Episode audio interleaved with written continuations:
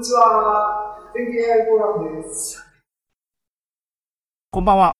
今日は、えー2021年5月26日、5月の終わりの全経 AI フォーラムですね。早いですね。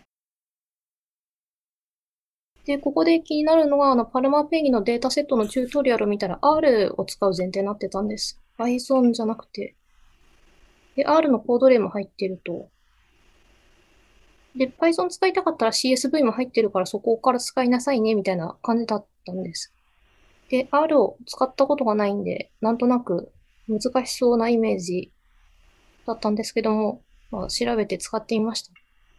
あ、ちなみにさっきの、あの、何パーセントとか出てたのは Python っていうか、サイキットランでやったってこと？そうですね。Python と Scikit-learn で、はい、わかりました。はい。こっから R なんですね。はい、で、意外に使いやすいとそう。そんなに難しいことしてないですから。まあ、R は、統計解析向けのプログラミング言語で、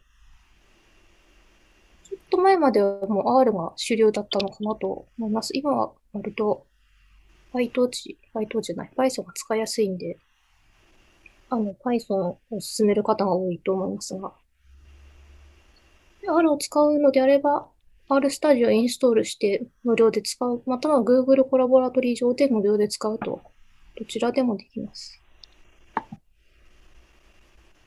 で、使い方、コラボラトリー上で使うとしたら、ジョブの場合、よりランタイムのタイプを変更 R でもうそれで使えます。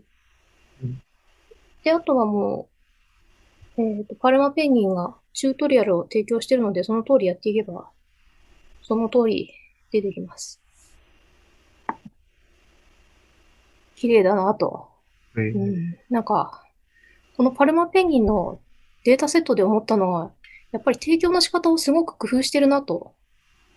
この色使いとか、なんか、で、R のデフォルトがこのオレンジ、紫、緑なのかなと、洒落てるなと思ったら、わざわざやっぱこれ指定してるんですよね。チュートリアルも用意して、コード例も用意して、あの、アートワークも一緒にセットで入っていまして、あの、使いたかったら許諾条あの、その使用条件見て使っていいよって書いてあるんで、なんか、これは何？チュートリアルのプロットコマンドとかに、もうオプションで綺麗に与えられてるから、チュートリアルのコピペしたらこんな綺麗なグラフが出るよ、みたいな話。えっと、左側はチュートリアルで、あ右側はちょっとまた別の使ってみたっていう人のを使ってるんですけども、まあその、左側がもうその公式チュートリアルで提供されてるものがですうね。ん、うん。皆さん見事かなうん。まあそのデータセットとしてどうかっていうのはちょっと練習用だから、どういう人を対象にしてるかで全然違うから何とも言えないとこもあるんですけど、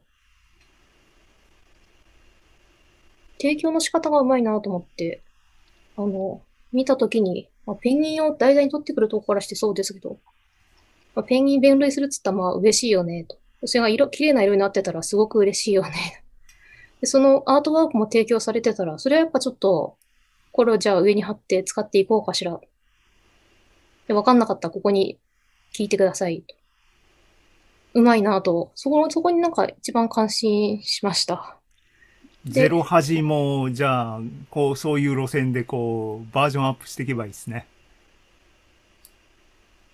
うん、そういう路線っていうのがどういう路線なのかちょっとわか。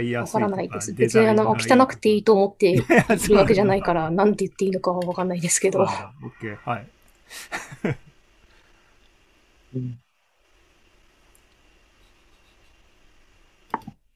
で、最後は、あの、R でも同様に推論をやってみましたと。で、リニアモデリングだったら、すえっと、精度0.93。SVM だと1.0と。まあ、SVM の方が良かったよと。えっと、分け方も綺麗に混ざらずに分かれているし。え、わかんないな。えっ、と、こ、今、さ、一個前のスライドの左側のプロットはデータセットの生データを色分けしただけでプロットしてるっていう理解でいいのかな？そうそうそうです。で、今、二つ、モデルによって違う二つのプロットは、フィーチャーをプロットしてんの？多分あ、ごめんなさい。多分 PCA をするって書いてあったんで、多あ分そこでうまいこと、うまいことって何？あの、一、なんか分けたんでしょうね。でしょう、なんか。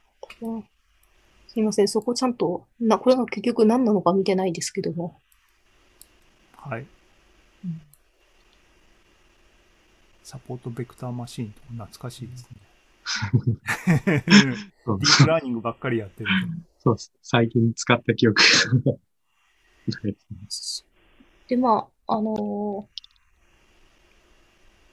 これは公式のチュートリアルじゃなくて、やった人のチュートリアルなんです。あの、見た人のブログから取ってきあの、同じようにやったっていうことなんですけどね。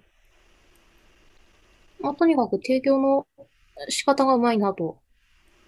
最初、アイリスデータはアイスデータだけやっても何していいかわかんないから、結構いろんなところを調べて、これだったら使える、あれだったら使える、これはもう古くなってるから動かないとか結構あったんですけども、もう去年に誕生したデータだけあって、情報が全部新しいからどれをやってもちゃんと動くっていう風になってて、あの、楽しいし、なんかいいものだなっていう風に思いました。